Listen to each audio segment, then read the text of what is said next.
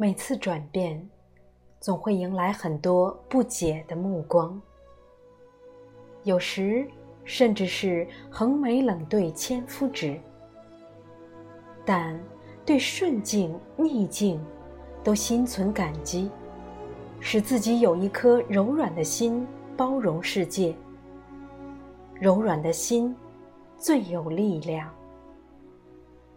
亲爱的朋友，晚上好，我是冰莹。又到了周六，我在这里等你。从本期开始，我会和大家一起读林清玄的《你心柔软却有力量》这本书。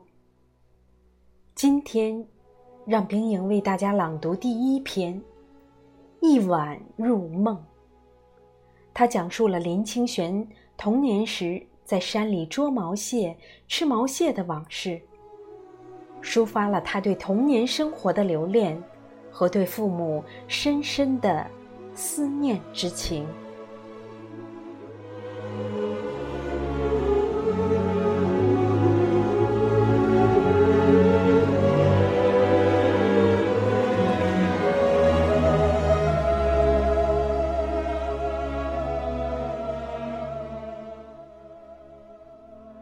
妻子从网络上买了一箱大闸蟹送到家里。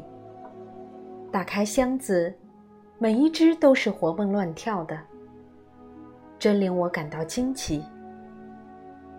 从阳澄湖到台北，路途何止千里，运送也需要时间，竟能保持螃蟹的生命，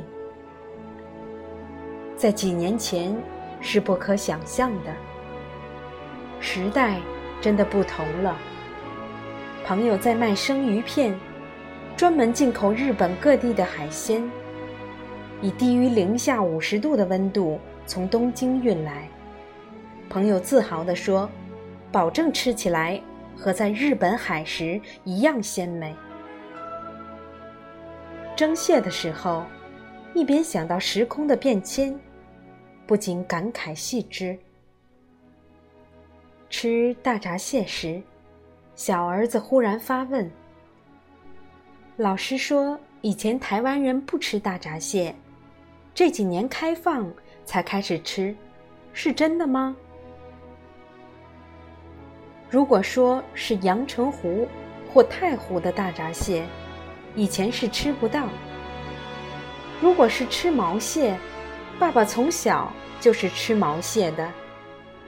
大闸蟹就是毛蟹的一种啊！我的童年时代，父亲在六龟新威租了一块林地，搭了一间砖房，在森林里开山。我们常陪爸爸到山上住，有时住上整个夏天。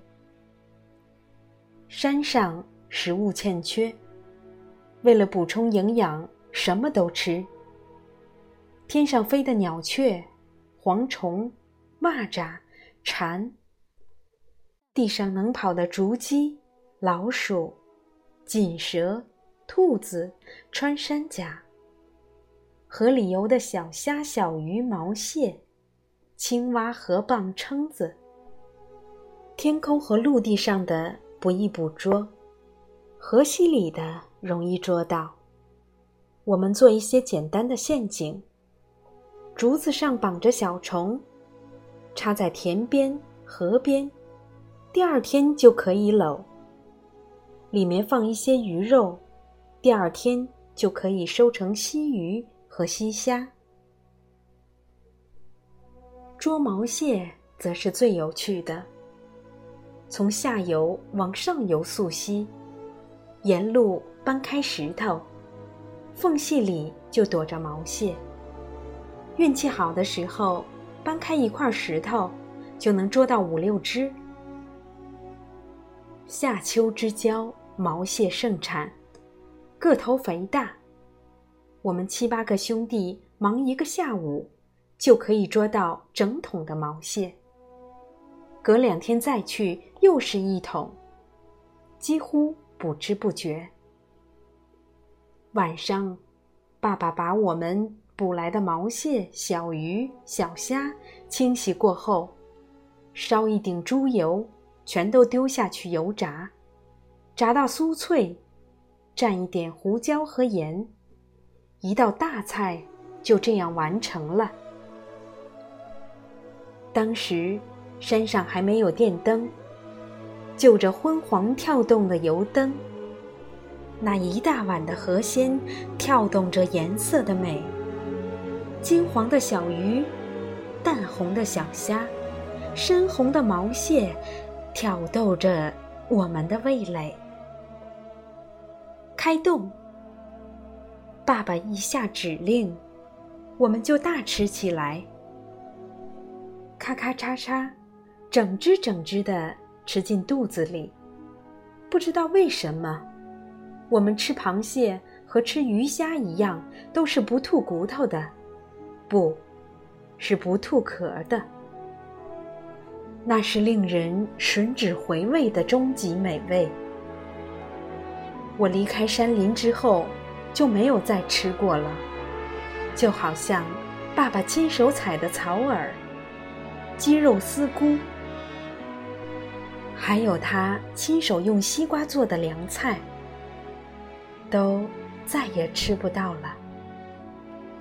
这就是我们以前吃毛蟹的方式，和吃大闸蟹是很不同的。我对孩子说：“孩子睡了，我坐在书房，仔细的怀想父亲在开山时的样子。想到我十四岁就离开家乡，当时忙于追寻。”很少思念父母。过了六十，时不时就会想起爸爸妈妈。爸妈常入我梦来，想起那一大碗毛蟹，如真似梦，依稀在眼前。那美丽的颜色，一层一层晕染了我的少年时光。在贫穷里，也有华丽的光。亲爱的朋友，今天就到这里，晚安。